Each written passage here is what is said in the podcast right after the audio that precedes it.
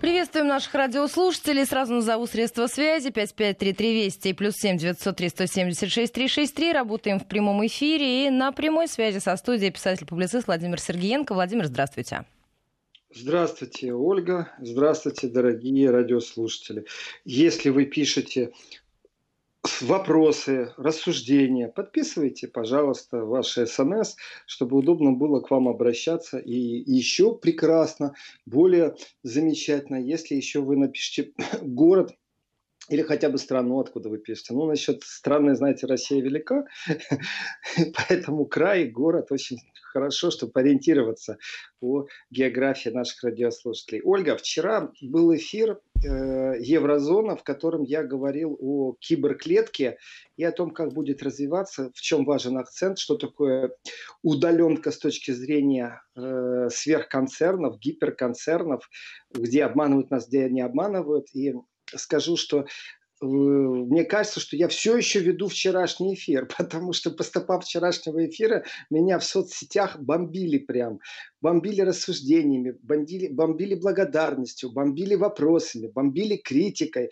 Притом критика такая, что я не прав, что в принципе корову робот доить не может. Ну, Э, я предлагаю радиослушателям продолжить эту беседу действительно в соцсетях, потому что хочется поговорить и о э, политике, и о событиях, которые сегодня происходят.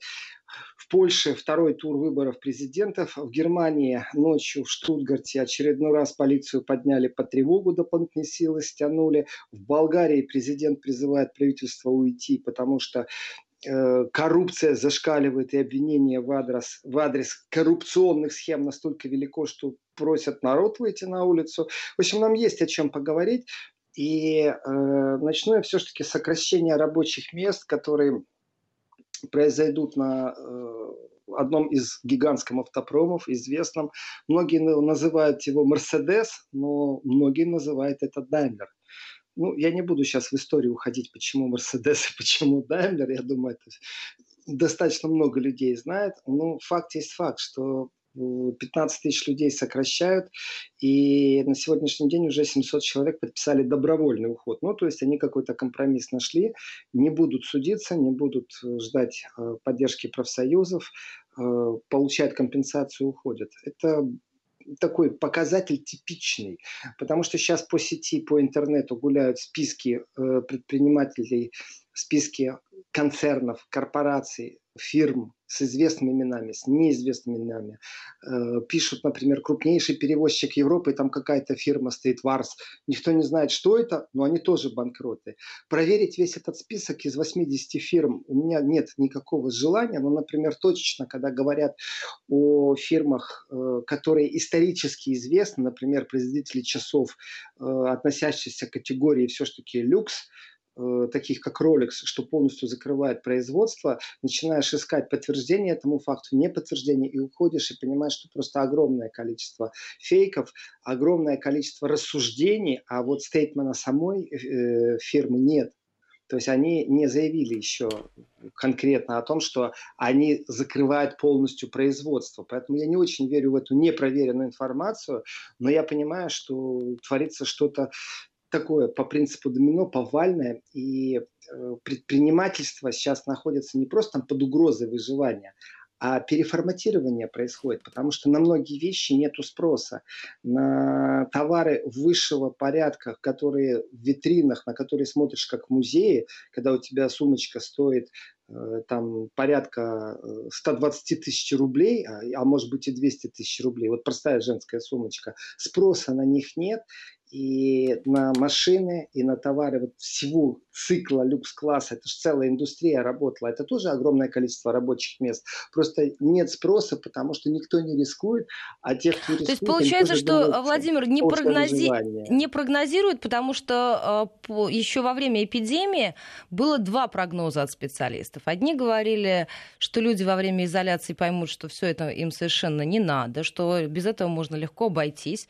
Другие, наоборот, сделали прогноз на то, что вещи класса люкс взлетят в цене, потому что те, кто был лишен возможности вот этого элитного потребления, они сразу хлынут в магазины все это скупать. То есть получается, что первые победили. Ольга, я не знаю, кто там победил на самом-то деле, потому что, слушай, иногда особых профессионалов, они умудряются в одних СМИ сделать одно заявление, а в других другое, и подсвечивают то, что попало в точку. Вот, но у меня к вам личный вопрос, если вы разрешите. Только вот я и вы об этом узнаем. Конечно. Ну, пару, пару миллионов радиослушателей, такое дело, но только я и вы. Скажите, а вас вот интересует производство линейки вот этих вот люксусных товаров, люкс с зашкаливающими ценами, там, где очки солнцезащитные стоят примерно по 70 тысяч, тысяч, там, где джинсы стоят э, порядка 100 тысяч. Вот вас интересует этот сектор? Вам сказать честно, интересуюсь, да, иногда посматриваю просто, знаете, как жизнь других. А, жизнь других. Я же говорю, как музей. Для меня это жизнь как музей. Это не значит, что я на распродаже не выхватил какой-то вещи когда-то, о которой сильно мечтал, там, о ручке золотым пером. Я помню, как сбрасывались друзья, когда у меня вышла первая книга, и вот мне мою мечту подарили. И это было, знаете, такое что-то особое. Я ее безумно берег, думал, что золотое перо стирается, его не поменяешь, поэтому только на автографы оставил. И безумно расстраивался, когда, не дай бог, забыл где-то эту ручку. У меня прям состояние шока было. Э, но я знаю, что есть люди, которые относятся к этим ручкам как к карандашам одноразовым. Но меня их проблемы не парят, на самом деле, вообще ни разу. Но другое дело, что оказывается, эта сфера вот этих товаров, которые ошейник для собаки э, стоит стоит порядка тоже 50 тысяч рублей, и не имеешь права взять два ошейника в одни руки, оказывается, потому что на них такой спрос. Ну, все это продуманная, конечно, технология. Да есть, знаете, сумки, за, э, очередь на которые на пару лет вперед. Ну, это все вот из мира какого-то другого иного, но тем не менее вдруг оказалось, что эта индустрия задействует такое количество людей, что обвал этой индустрии ведет просто э, вывод людей из рабочего цикла. Рабочие места пропадают. И вот эта рабо- пропажа рабочих мест, она оказывается не тысячная, не десятитысячная, она сотни тысячная, подходящая уже там и переваливающая за миллион. Если брать это вот не всю планету, там по Европе брать, э, понимаете, на э, производстве задействована мануфактура часов, которые безумно сильно рекламируются. Я никогда не понимал, почему э, робот с лазером может конкурировать с человеком, который вручную пилит напильником каким-то особым шестеренку. Мне всегда казалось, что японский робот будет круче. Но почему же часы японские будут дешевле, хотя механизм будет одинаковый? Потому что существует понятие бренда, и в бриллианты вкладывается порядка 80% в рекламу, поэтому они так стоят дорого. Э, то есть существуют определенные законы производства цикла. Но идя и видя везде, начиная от аэропорта, вот ты спустился с трапа, ты уже видишь рекламу вот этих вот дорогих люксусных вещей. За эту рекламу уже заплачено, этот плакат кто-то уже произвел. Дальше пошли. Магазин. Магазин это э, не просто аренда жилплощади, это продавцы, это те, кто ночью, когда магазин закрывается, моют стекла, моют полы ну, фирмы, которые занимаются уборкой. Чуть сейчас не сказал, кстати, клининг. Вот хотелось прям, знаете, автоматом сказать слово какое-то иностранное, клининг. Нет, уборкой занимаются и приводят все это в порядок. Не клининг-менеджеры, а уборщики и уборщицы. Вот так вот. И оказывается, логисты, которые все это разводят, э, онлайн-продажи, это огромный цикл производства, за которым может быть, да, скрыта реклама, несправедливость в ценах, может все что угодно быть. Меня мало интересуют эти сумки с очередью два года, но оказывается, рабочие места теряются, сыпятся просто как домино по всей Европе. И э, выход из ситуации пока что сейчас не придуман. То есть вернуться к тому циклу, когда богатые могут себе позволить содержать рабочие места, понимаете, как это странно получается? Вроде как музейный экспонат, который я вижу на витрине, это то, что громили хаоты в Париже первую очередь. То, что им недоступно. Признаки роскоши, я об этом все время говорю, что у нас изменились признаки роскоши. Вполне возможно, что признак роскоши, вот как в страшной армагеддонской э, фантастике, это глоток свежего воздуха или право на работу, что оно вообще у тебя есть. Так вот сейчас право на работу, пусть утрированно карикатурно, но это уже признак роскоши. Э, принцип домино во всех секторах он сыпется. И богатые, которые не покупают люкс-вещи, оказывается, тем самым перестают содержаться рабочие места. Просто нет спроса. И там, где есть статистика, об этом можно говорить. Но мы ничего не знаем о долине бриллиантов в разных африканских странах. Там их три вроде бы на границе ну, пересекаются. И жуткая конкуренция. Но там точно так же это все будет остановлено. Только там статистику нам не дадут. Поэтому я основываюсь сейчас на европейской статистике. И список этих фирм, которые сейчас банкротятся, велик, э, которые с именами, которые должны нам что-то говорить. А также список великий, вот это уже достаточно серьезная вещь, страховых компаний, которые находятся либо на грани, либо они находятся в, э, положение ожидания, что им сейчас дадут либо государственную поддержку, либо государственный кредит, чтобы э, они выжили. Потому что если сыпется э, принцип страхования, сыпятся вообще очень многие вещи. Это корабли не будут э, доставлять товары, поезда, самолеты, потому что все это застраховано. Нет страховки, взлетает сразу цена. В общем, э, в этом отношении задолженность государственная, то, что в бюджет сейчас залазят, Европа сейчас, э, если кто-то посмеет из экономистов, я сейчас бросаю огород конкретно, вот вы, Ольга, привели пример, там, вот одни говорили так, другие говорили так, одни победили. Кто-то сейчас советует и навязывает какую-то модель, это чушь это бред, это нездоровое поведение в аналитике, потому что никто не знает, что с этим делать. Планета первый раз такое переживает. И э, есть системы стрессоустойчивые экономические. Вот здесь я сейчас плавно перейду от одной проблемы к другой. Дело в том, что системы, которые были под санкциями, должны быть самодостаточными, они сейчас более сильны на выживание. И тест проходят этот на выживание ну, в более здоровом режиме. Ну, полегче, потому что они уже закаленные, конечно.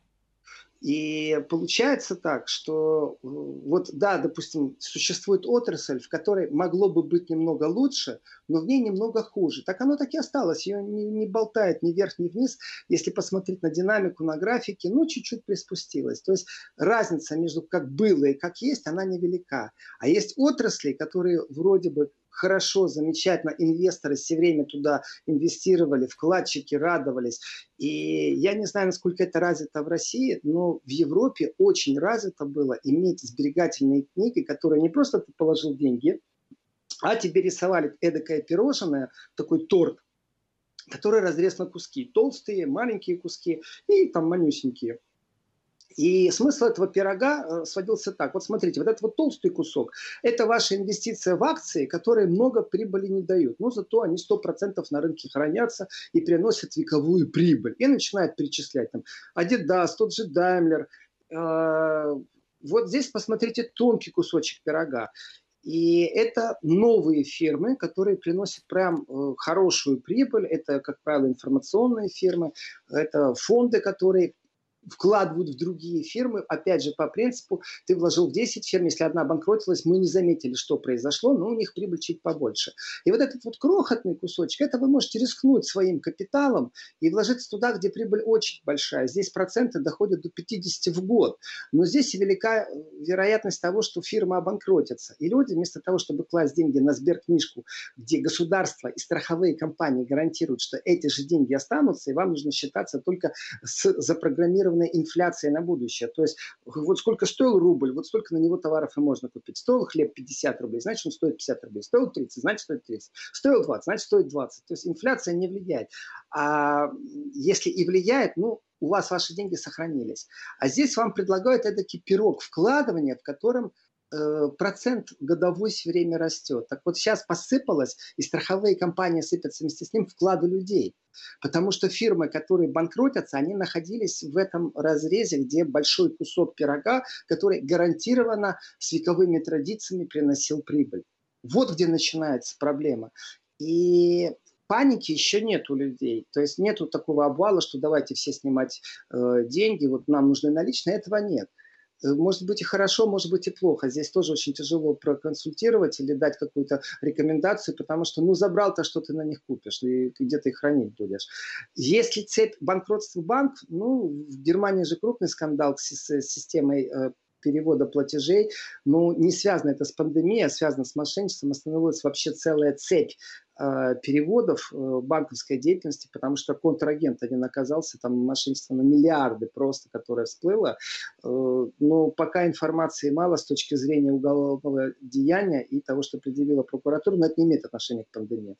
Так вот, по вкладам не просто зависло, а люди положили деньги, им гарантировали какой-то плюс, а теперь получается, положил человек там 10 тысяч евро, а есть шанс, что он вытащит уже 8. потому что нет страхования, потому что содержание счета стоит определенных денег, оно не бесплатное.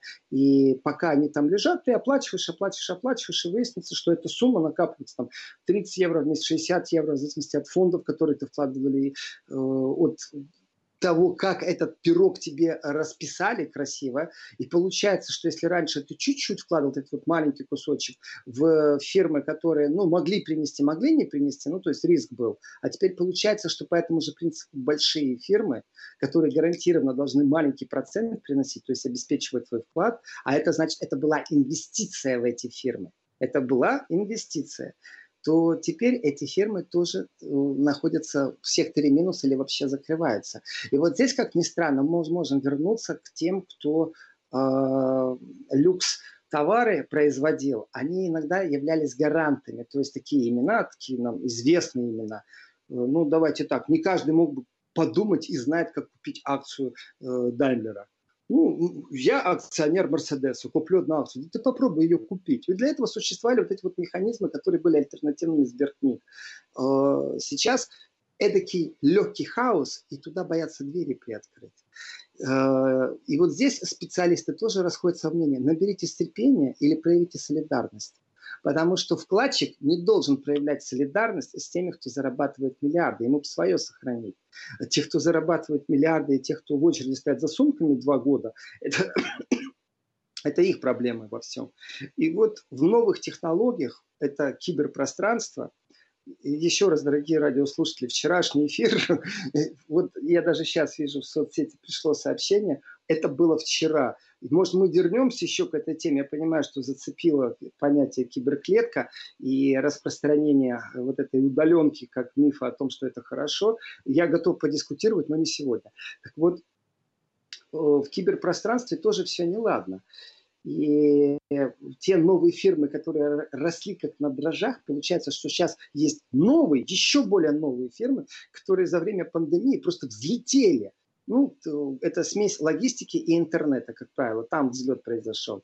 И э, в киберпространстве то, что являлось этими крохами в большом пироге, где можно было вложиться и получить какую-то сверхприбыль, тоже не все ладно, потому что вообще спрос упал. Вот просто на все потребительский спрос упал.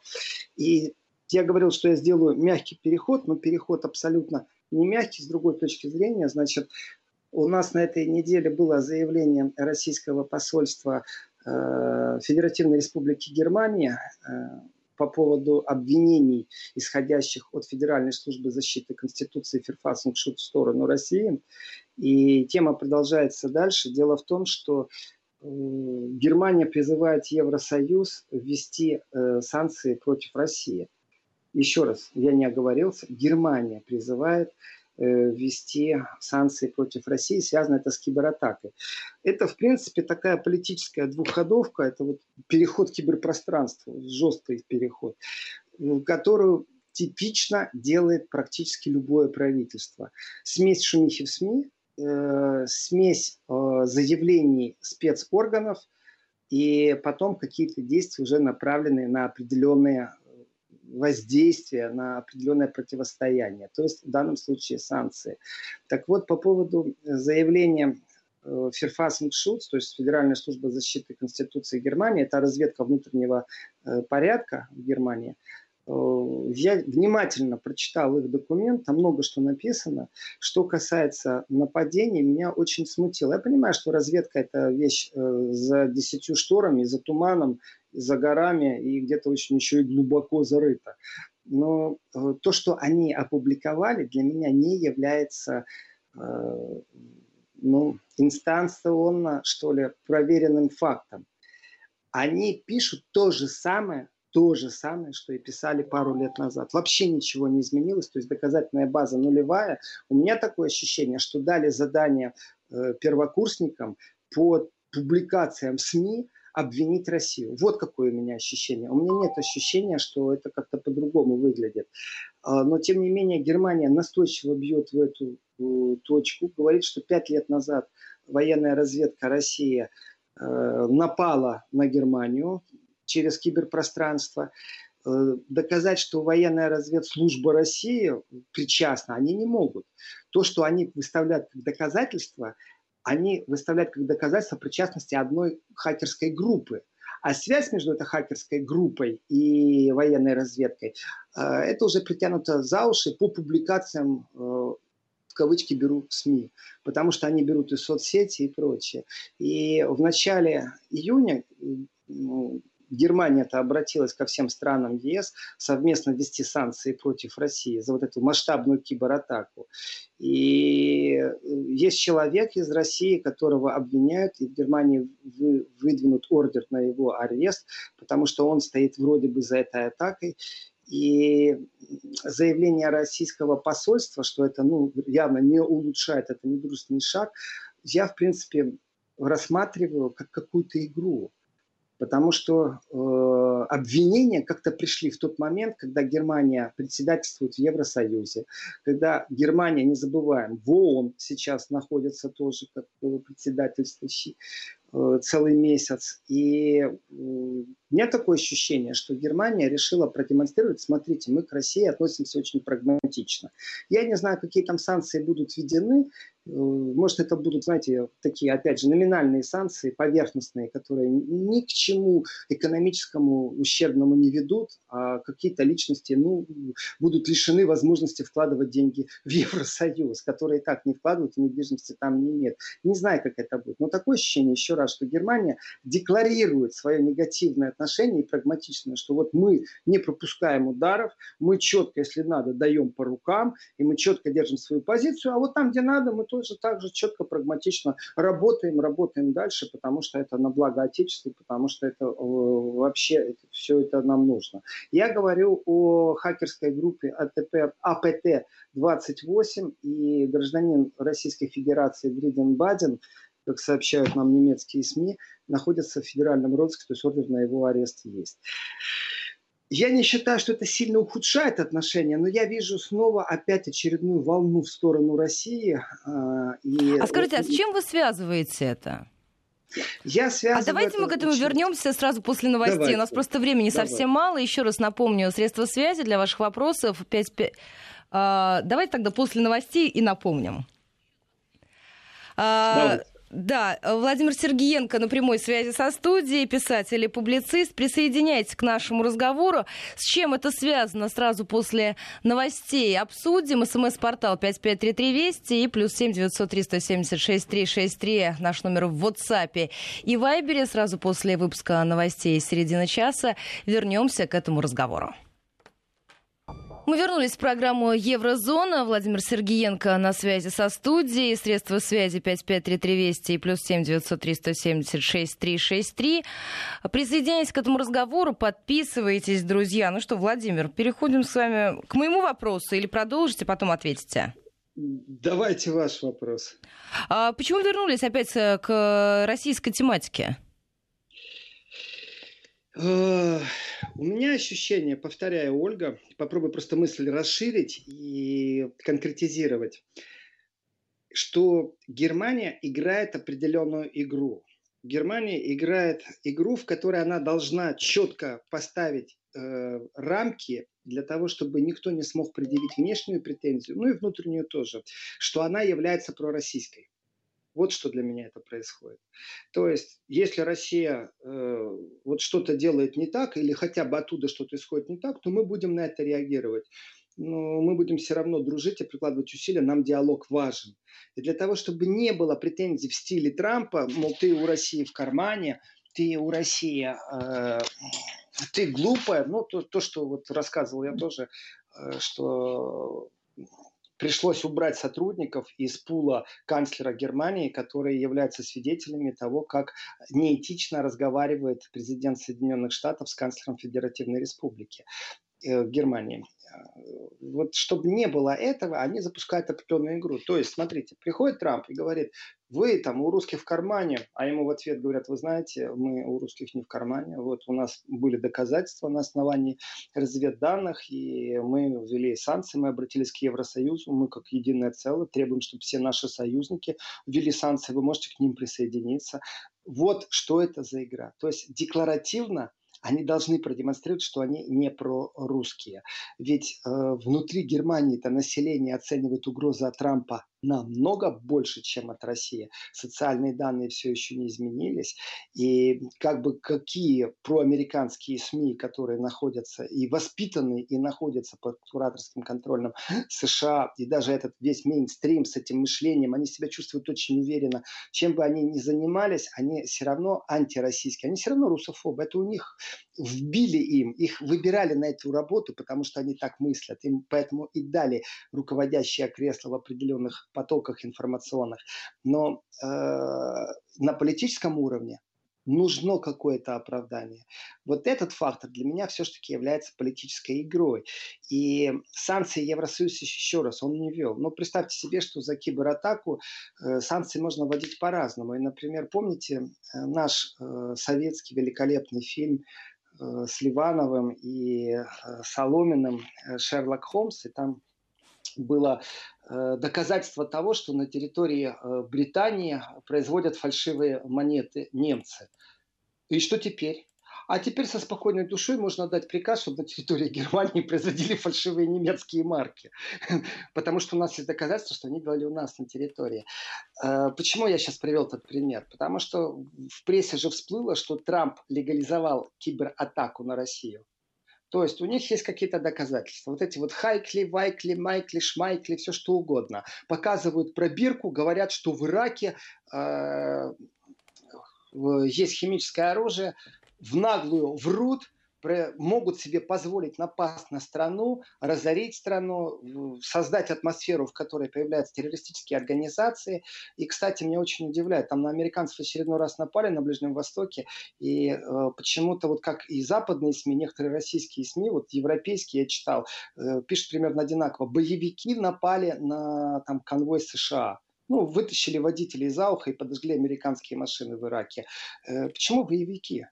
Их этих боевиков вообще бы не было. Почему вот специфическое такого слова боевики? А где слово повстанцы? А где э, слово антиамериканцы там, или еще что-то? Там даже не признака нет, что это террористическая какая-то организация. Э, и подхватили, знаете, перепечатывают все друг у друга. Э, не любят там американцев. Но это так, это к слову. И вот э, во всем процессе противостояния Запада и России существуют разные процессы в момент экономического спада, в момент, когда действительно тяжело экономически и непонятно, как вырываться, какой рынок сейчас вырвется вперед, кто воспользуется этой ситуацией, что нужно для того, чтобы вырваться вперед, стоит ли переносить отраслевое производство из одной страны в другую, чтобы создавать дополнительные рабочие места. Это действительно огромный труд, который невозможно увидеть через полгода, через год. Это безумная нагрузка на правительство каждой державы, что российской, что германской. И здесь, конечно, логично, с кем легче договариваться в будущем. И для того, чтобы не было вот этих вот претензий, есть дипломатическая игра. Если вдруг Европа санкционирует атаку, а это невозможно на Российскую Федерацию, невозможно, потому что нет ни инструмента, ни полномочий, они могут вести только санкции. И эти санкции будут какие? Ну что, они ведут дополнительную пошлину на российское молоко – я издеваюсь сейчас просто. Или дополнительная э, пошлину на российское эскимо и пломбир. Или белые медведи, которые обитают в Российской Федерации, не смогут заходить в Норвегию. То есть каждый раз, когда они вводят пошлину, есть уже цикл, связанных с Украиной, есть э, экономический цикл, а есть политический, который только декларативный. Когда ты читаешь очередной раз список людей, которые не имеют права их счета, иметь недвижимость за рубежом, и их счета будут заморожены, просто смешно становится. Да эти люди по своей сути иногда не бывают за рубежом они настолько находятся в протокольной жизни, что им запрещено быть не по протокольному за рубежом. Это люди, у которых доступ к гостайне есть. Как они могут находиться за рубежом, а против них вводят вот эдакие санкции? Они же номинально и красиво звучат. Но зато если соберемся за одним столом, и Трамп опять выставит указательный палец и скажет в сторону Меркель, ты вообще у русских в кармане, она ему ответит, а с чего ты взял, а, Трамп? Дональд наш дорогой, мы вот тут вообще инициировали, чтобы Евросоюз санкции вводил против России. Понимаете, это игра политическая.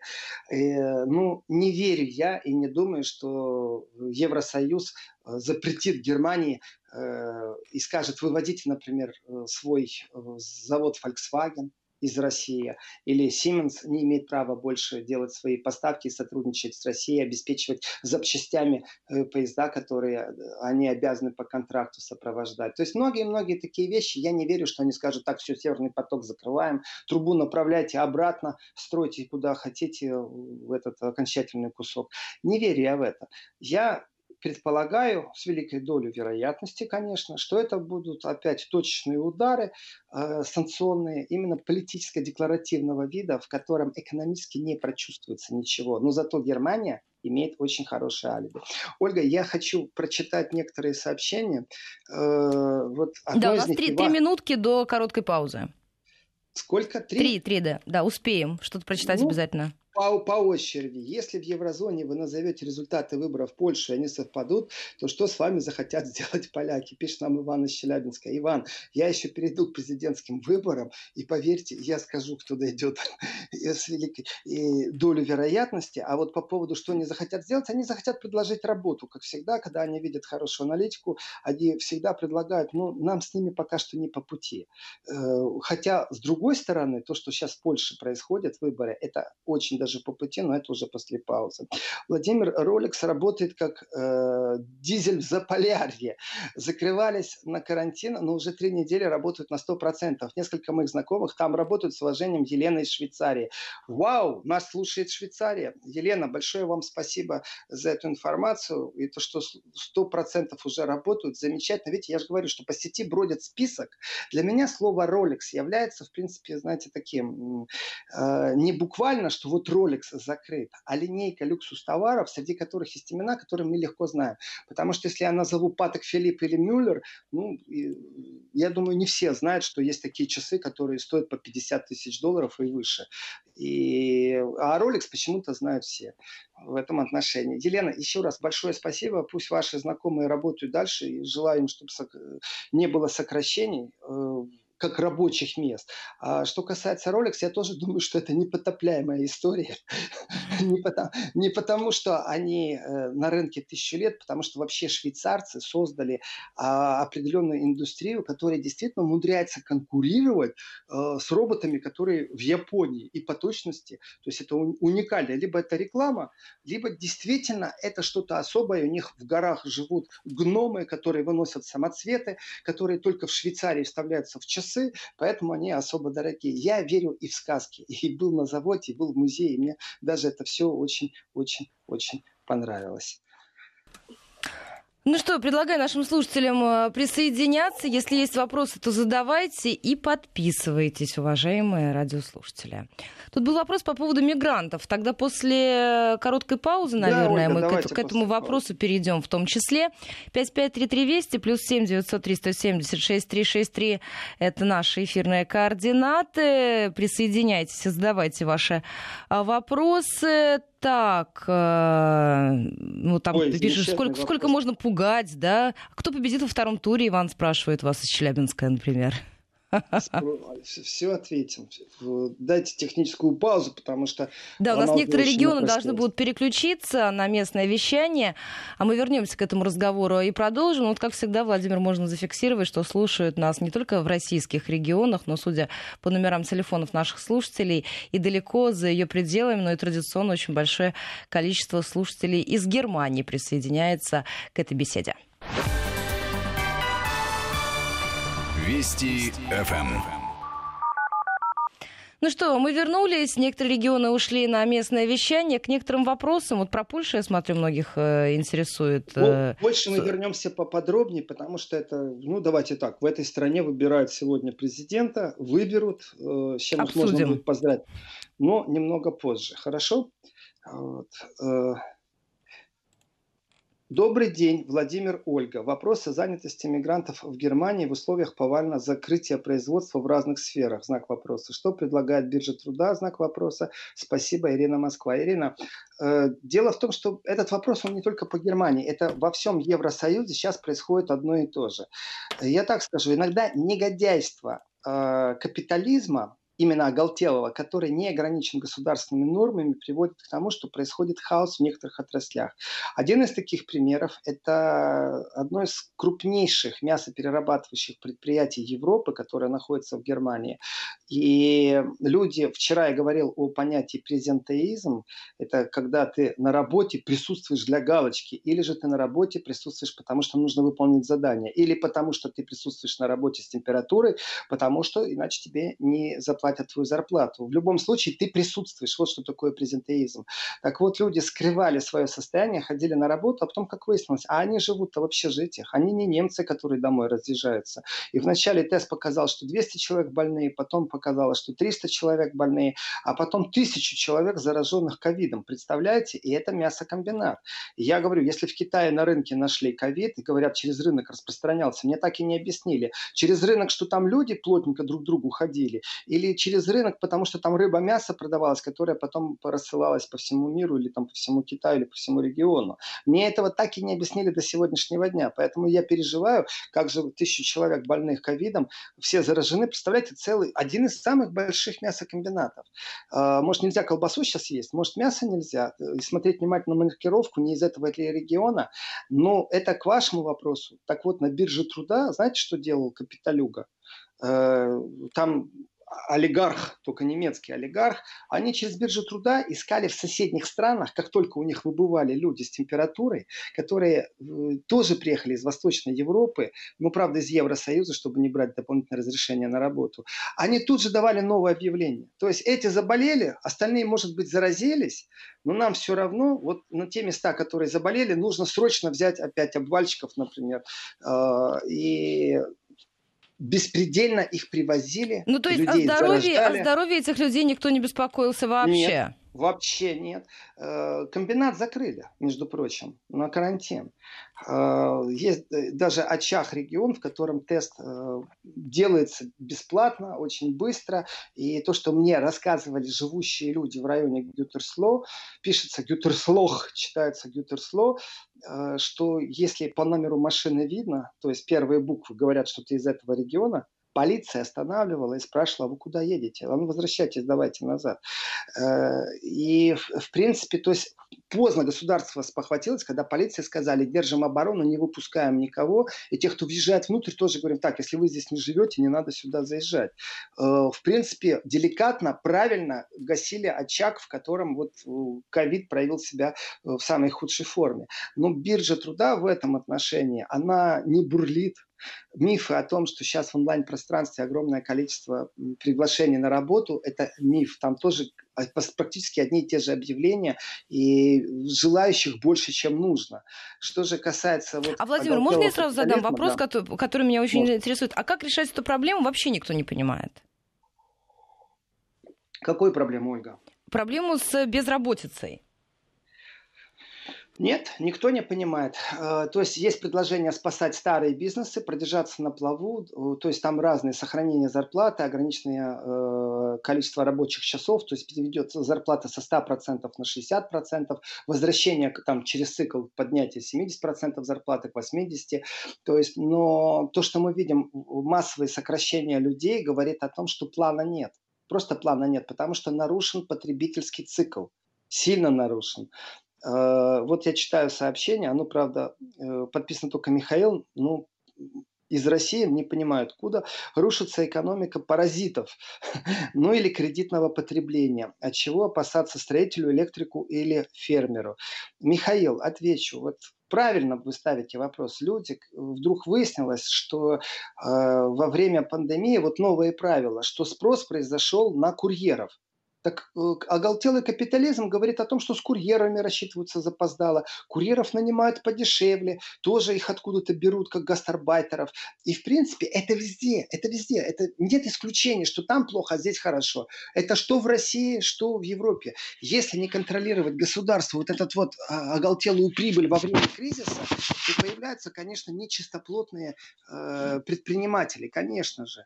И цикл, вы правильно говорите, рушится экономика, вы сказали паразитов, ну или кредитного потребления. Абсолютно правильно. Многие люди хотели ездить на признаки роскоши, э, но на самом деле не могли себе позволить, влазили в кредит.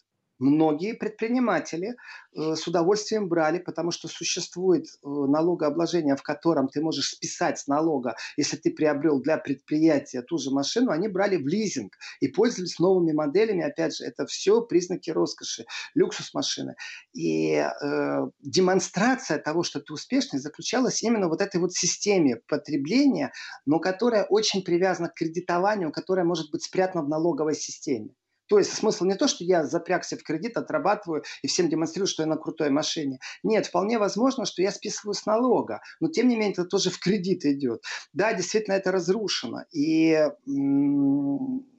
увы, увы, э, этот цикл никто восстановить не может. Ольга, к вашему вопросу. Да, нет никакого решения на сегодняшний день. Есть предложения, их огромное количество. И вы знаете, э, я читаю, что пишут австрийцы, читаю, что пишут французы.